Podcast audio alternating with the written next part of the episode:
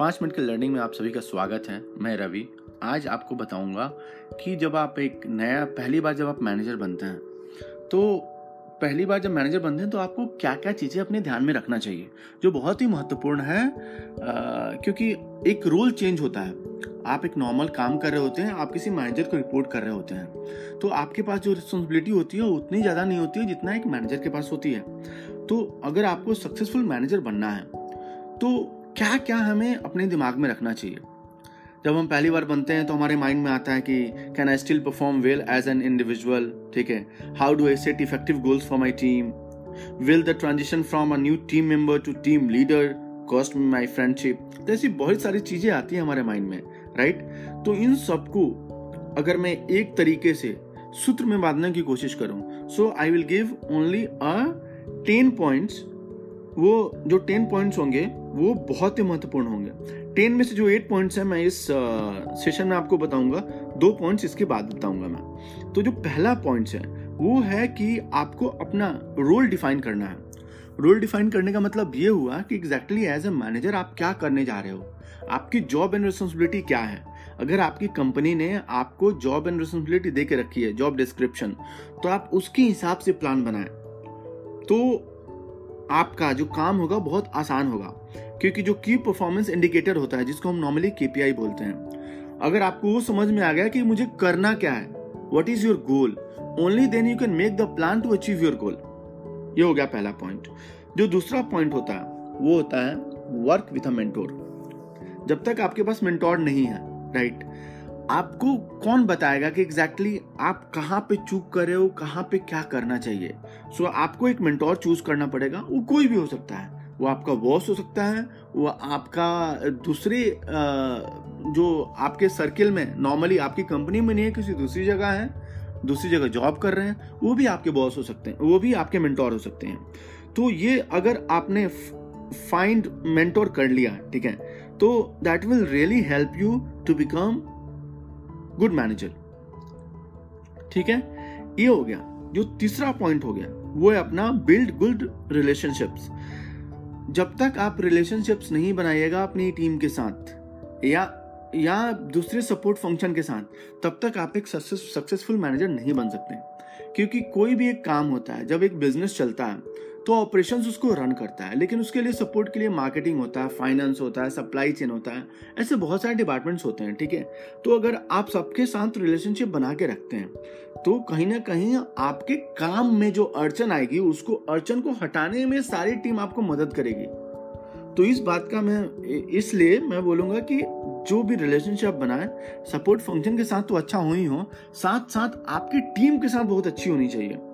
क्योंकि जब तक आपकी टीम आप पे विश्वास नहीं करेगी, ठीक है, तब तक आप अपने केपीआई को अचीव नहीं कर पाएँगे। ये बहुत इंपॉर्टेंट है। इसलिए आपको अपनी टीम के ट्रस्ट को गेन करना पड़ेगा। और एक एनवायरमेंट क्रिएट करना पड़ेगा जो हैप्पी और मोटिवेटेड वर्क फोर्स क्रिएट करता हो। Happy and motivated workforce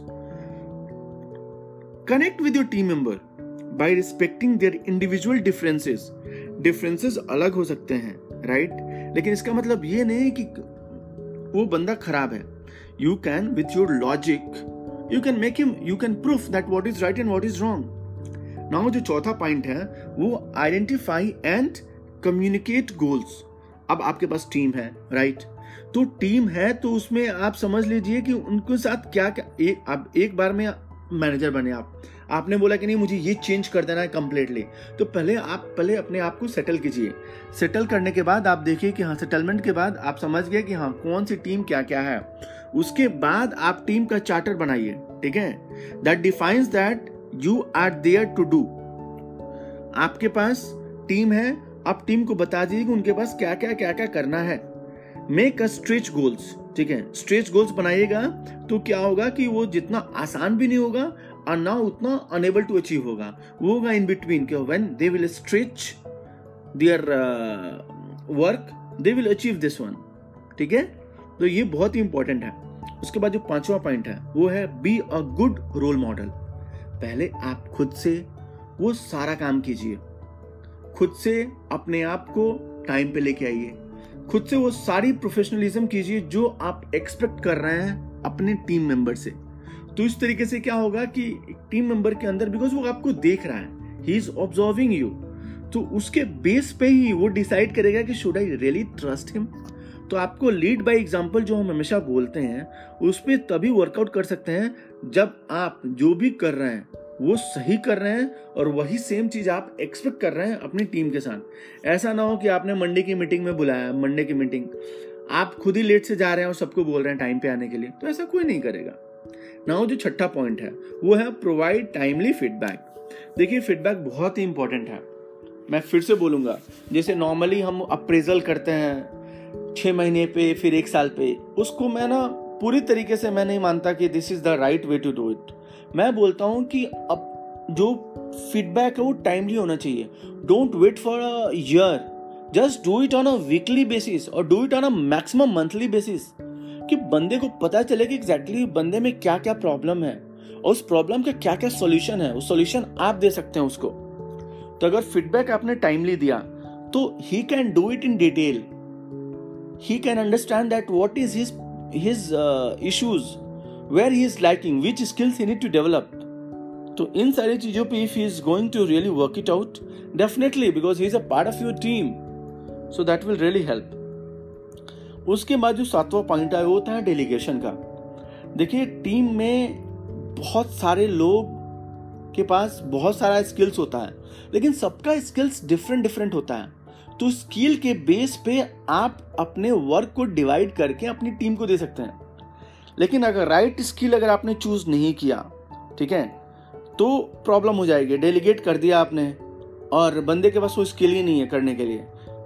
तो फिर वो गड़बड़ हो जाएगा then they will be a miscommunication तो फिर, और जो इन्वायरमेंट होगा, वो थोड़ा सा निगेटिव चला जाएगा.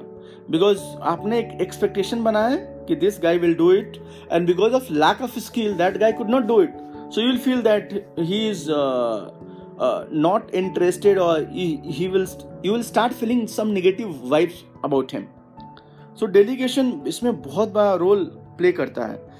कभी भी आप कोई भी काम दीजिए ये बहुत ही महत्वपूर्ण है दोस्तों। कभी भी आप कोई भी काम दीजिए, अपने टीम मेंबर को डेलीगेट कर दीजिए। कैसे करना है let him do it and then observe it don't become don't do a micro management micro management kills everything always remember micro management kills everything never ever do it in your professional life जो आठवां और last point है आज के session का, वो है stay flexible कोई भी चीज़ रोल बना के छोड़ना देख। नहीं, मैंने बोला है तो ये होना चाहिए तो ये होना चाहिए। ईगो को कभी बीच में ना लेके आए। आप फ्लेक्सिबल बनिए। Management is not a one size fits all approach different situation require you to wear different hats and most effective managers know intuitively when they need to switch hats and changes roles. तो आप अगर समझ गए होंगे ये सारे इसमें जो की पॉइंट्स हैं If you are a new manager, you're likely to have a number of new responsibilities and goals that are testing your skills and self confidence.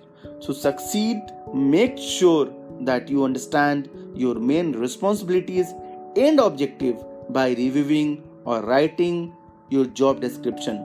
Try to find a mentor or commit to learning the key skills you need to work more effectively.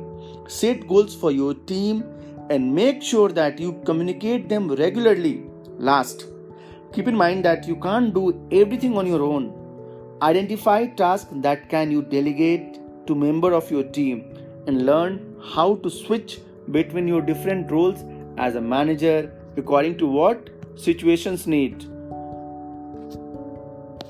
ये जो सारे जो point मैंने बताए हैं इसको you can do it you can use it in your personal life as well तो ऐसा नहीं है कि आप इसको अपने पर्सनल लाइफ में यूज़ नहीं कर सकते। जो भी प्रोफेशनल लाइफ की जो चीज़ें होती है, जो सीखते हैं start using in the personal life as well thank you so much आज के लिए इतना ही। Thank you